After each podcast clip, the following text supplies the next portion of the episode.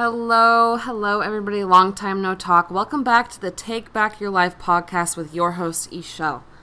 Lately, I've been um, kind of in a mental pit, and I didn't really feel like I had a lot to say. I didn't really feel like I had a lot of solutions to share with you guys. So I kind of need to take a step back and work on some things um, internally myself. But I'm back and I'm feeling better than ever, and I appreciate your guys' patience and for listening in right now. Today, I wanted to talk about healing and how the road to healing can be a long and exhausting path, or it may not be. It all really depends, not to mention that some people don't heal at all. You see, a lot of us have been through some traumatic situations, whether that be abuse, a loss of a loved one, financial insecurity, betrayal, jail or being institutionalized, war, so on and so forth. And when we go through these traumatic things, it causes the majority of us to be fearful of the same or similar situations being repeated. I know for me, growing up as a really hurt and confused kid, I grew to become paralyzed by fear fear of being rejected, abandoned, made fun of, abused, betrayed, and overall, I was just extremely insecure. In time, it was ingrained in me to try and control everything and everyone around me, just as I was controlled so that my fears wouldn't happen. Ultimately, what ended up happening was I instead attracted the very things I was afraid of.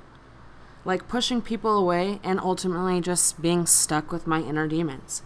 Thankfully, in time, I learned that me trying to control things was not only unhealthy for me, but also for those around me. I think of it like this if you try and control a kid for so long, telling them to do or not do things, what are they going to do? Usually the opposite of what you tell them, whether that's directly in, in front of your face or behind your back.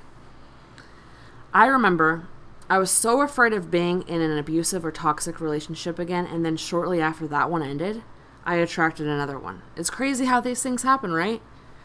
So, how are you supposed to heal when you are continuously in the same triggering situations over and over again? Well, first of all, let me ask you this have you identified your triggers? The things that set you off into a slippery slope of toxic feelings and thoughts. It could be people, it could be music, it could be uh, a color of something, it could be anything.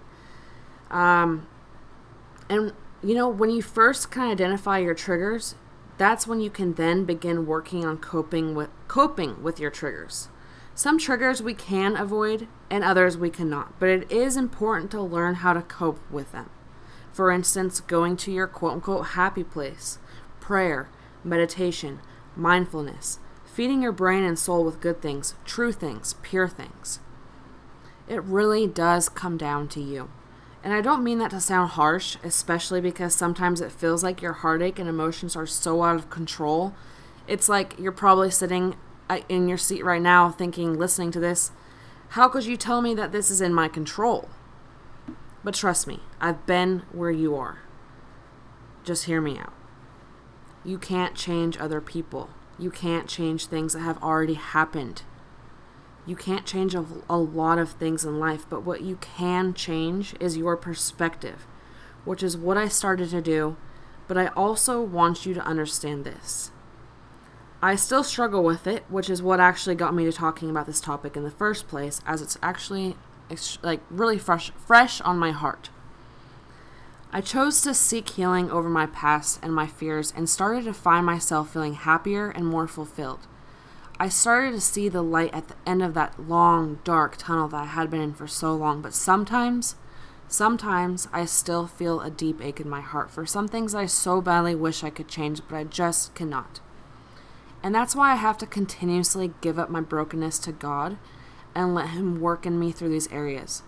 Otherwise, if I don't, I go back to my old ways of trying to control my situations, and well, it never goes over well when I do that. And I'm sure that you can relate. What I have found regarding healing is that we could potentially chase it for a lifetime. Chase what we feel like we deserve, only to find that we aren't getting what we want and leading us to a disappointment or worse, another pit of depression. Or or we can accept the areas of us in which are still broken and seek healing from God, allowing Him to use our brokenness for good. Have you witnessed yourself how God has used your brokenness? I know for me, I have. I believe God puts these aches in our soul to grow in Him and become wiser, stronger, more creative, and of course, to help and give hope to those who are out there still broken, just as we once were ourselves. Healing takes time. I know that my brain was wired to think and behave a certain way for so long, but I had to acknowledge that these thoughts and actions were leading me nowhere, only to more heartache. I needed strength, hope, and freedom, and I have never found that in anything other than God. So if you're sitting here today in your chair, listening, or wherever you are, in your car, listening to this podcast, asking how the heck you're going to heal from all this heartache, fear, and anxiety in your heart, I want you to know that you will if you allow yourself to. You will heal if you allow God to heal you, but you have to hold on tight. The road to healing is bumpy and frightening, it's uncertain, and you have to face a lot of hard truths and come to several, you know, quote unquote pit stops of acceptance. But the more you trust, have faith, and obey what God is asking of you, the easier you will find it and the more meaning you will find in it. I just want you to say these things to yourself today. You are, I say this to your, I am strong, I am brave, I am courageous, I deserve happiness, I deserve healing. If you haven't yet healed from your dark past, don't beat yourself up. The shame guilt cycle only makes things worse. Instead, accept yourself for where you are at right now in your life. Leave all the shame, the heartache, the anxiety behind, Take these first steps starting today. This is a commitment to yourself and a commitment to trust that God has your back. He has your back, and you best believe that. So that's all I got today on this topic. Once again, thank you for tuning in. I always appreciate every listener. It really does mean so much to me, and I hope that you will, moving forward from this podcast episode, allow yourself to heal. Allow God to heal you. Again, thank you for tuning in to the Take Back Your Life podcast with your host, Ishel, and I will catch you guys next time.